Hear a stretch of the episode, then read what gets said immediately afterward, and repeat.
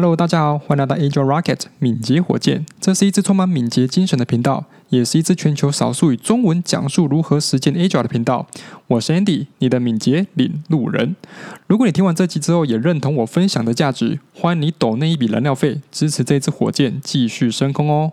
目前，只要你是透过 Mixer Box 和 First Story 这两个平台收听的听众，不论你是选择单次赞助或长期订阅，都可以获得超值优惠。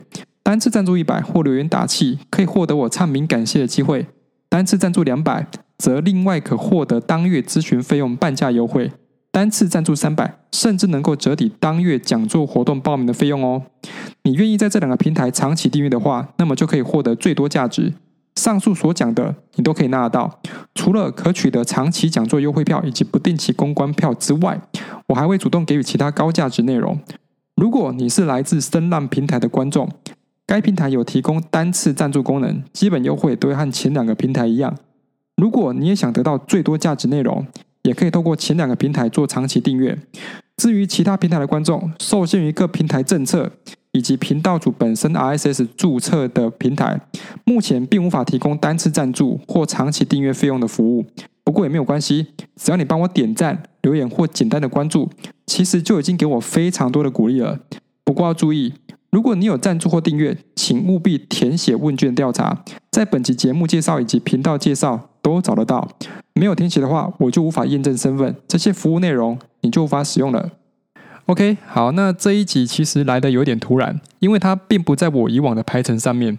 不过既然很早前我就有想过要录一集讲座的心得反省，就趁这个空档和大家分享。这个月初我参加敏捷内湖的一场分享会，Scrum Master。修炼旅程，一个人怎么开始敏捷导入？其实早在二月的时候，我就看到这个活动，因此在参加这场活动之前呢，我就先预录了一支 Podcast，主题和这场活动名称一模一样。不过那一集会在这个月底三十一号的时候才播出，有兴趣的听众可以订阅我的频道，准时收听我下周的内容哦。不过话说回来，我觉得这场讲座是蛮值得去听的，因为我也曾经当过 Scrum Master。某一些心路历程和主讲人其实蛮相似的。今天这一集，我想花一点时间和大家聊聊我对于这场讲座内容的一些想法。先来讲讲我认为比较有感的地方吧。首先是和老板谈敏捷的价值。老板很忙，你要谈就要谈可不可以增加利益，可不可以压低成本，可不可以降低风险。但是这一题其实是很多 Scrum Master 的痛，因为没有人可以对未来做预测。通常要谈论到量化的结果，可能都要经历过几次迭代，才会有基础的数据产生。例如，透过点数消耗速度，或者是交期的统计，预测阶段试出的可能弱点在哪。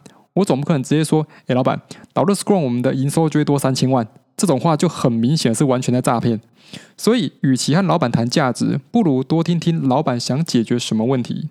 想想敏捷里面有哪些方法可以帮助他达到他所要的东西，这样后面才有比较大的几率会好好听你跟他讲敏捷的价值是什么。好几年前，我曾经主动说要帮团队导入 Scrum 的时候，我有真的和老板讲 Scrum 它到底在做什么，可以对团队未来带来哪些影响。可是他当下的反应，我事后回想起来。他应该是根本不知道我在讲什么。不过很幸运的是，他也没有反对我要做的这件事情。经过几次迭代之后，我才有机会将团队呈现的结果重新搬到台面上说明。因为我可以量测团队能够承受任务的数量，让开发出现某一种程度的节奏感，并且在时间之内给出他所要的东西。再来，则是透过迭代逐步解决团队遇到的问题。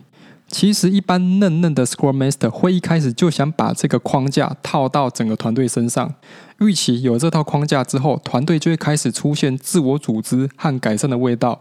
但是这样常常就会适得其反，因为 Scrum 它具有某一种程度的破坏性。如果团队成员还不够成熟，有很大的几率 Scrum Master 会变成千夫所指的对象。所以，一个成熟的 Scrum Master，他不会轻易的要团队直接遵守 Scrum 的原则。而是静静的跟在团队身边，观察他们在协作的过程上出现了哪些问题，主动去协助他们排除或引导他们往其他方向思考解决的方案。我们总是要先看到真实的现象是什么，才有办法具象化需求的轮廓，最后才能谈论解决的方法。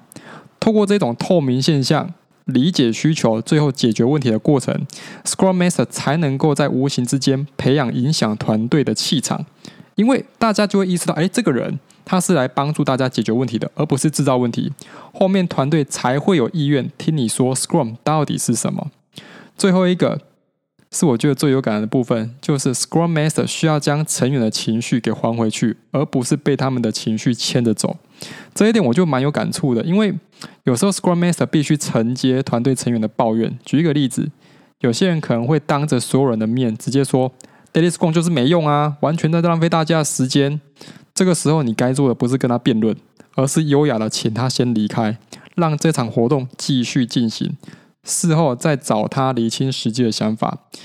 有时遇到这种情况，我自己其实也很想抱怨，公司到底是不是薪水给的太低了，所以才请来一个 EQ 那么不好的伙伴。中国都还没有打过来，这边已经先有火药味出现了。不过，这就是一个 Scrum Master 要面对的事情。要想办法让活动可以继续下去，不应该因为特定人士影响到整个团队。不过，我也必须强调，太多的顾虑不会让一个 Scrum Master 产生价值，但是行动可以。即便有可能真的犯了一些错误，都会非常的有价值。我在两年前的时候曾经写过一篇文章，说明 Scrum Master 在求职网站上出现的频率。老实说，可能十根手指头就数完了，还有一些搞不好是挂羊头卖狗肉的职缺。排除掉那一些来乱的公司，剩下的我就会先预设他们真的需要一个 Scrum Master 来帮他们解决问题。既然如此，别光只是观察，提出建议对团队而言是很重要的。他们可以不采纳，但你不能够装聋作哑。再来，当大家对于现况不满意的时候，尝试和团队说明为何你的可以帮助他们。举一个例子。当很多人开始反映工作量太大时，你就可以找产品负责人和团队一起了解状况，试图厘清优先权最高的项目到底是哪一些，将老板或用户要的关键服务先交付出去，而不是双手一摊，这样子会显得你非常的饥饿。最后。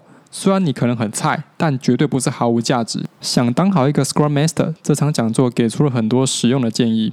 以上呢就是我今天这一集突袭单集要和大家分享的内容啦，希望可以给大家一些启发。你不一定要是一个 Scrum Master，但你可以有 Scrum Master 的思维，去影响整个团队的运作。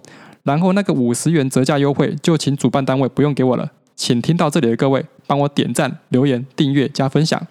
另外，下个月月底四月二十二号当天，我举办一场解锁 PDCA 的体验活动，教你用四个步骤打造敏捷团队，快速适应市场需求。有兴趣的听众，请到本集频道介绍索取活动资讯哦。如果你也喜欢我的内容，请立即分享给你身边任何一位想要学习 Agile 的朋友。我们下集再见，拜拜。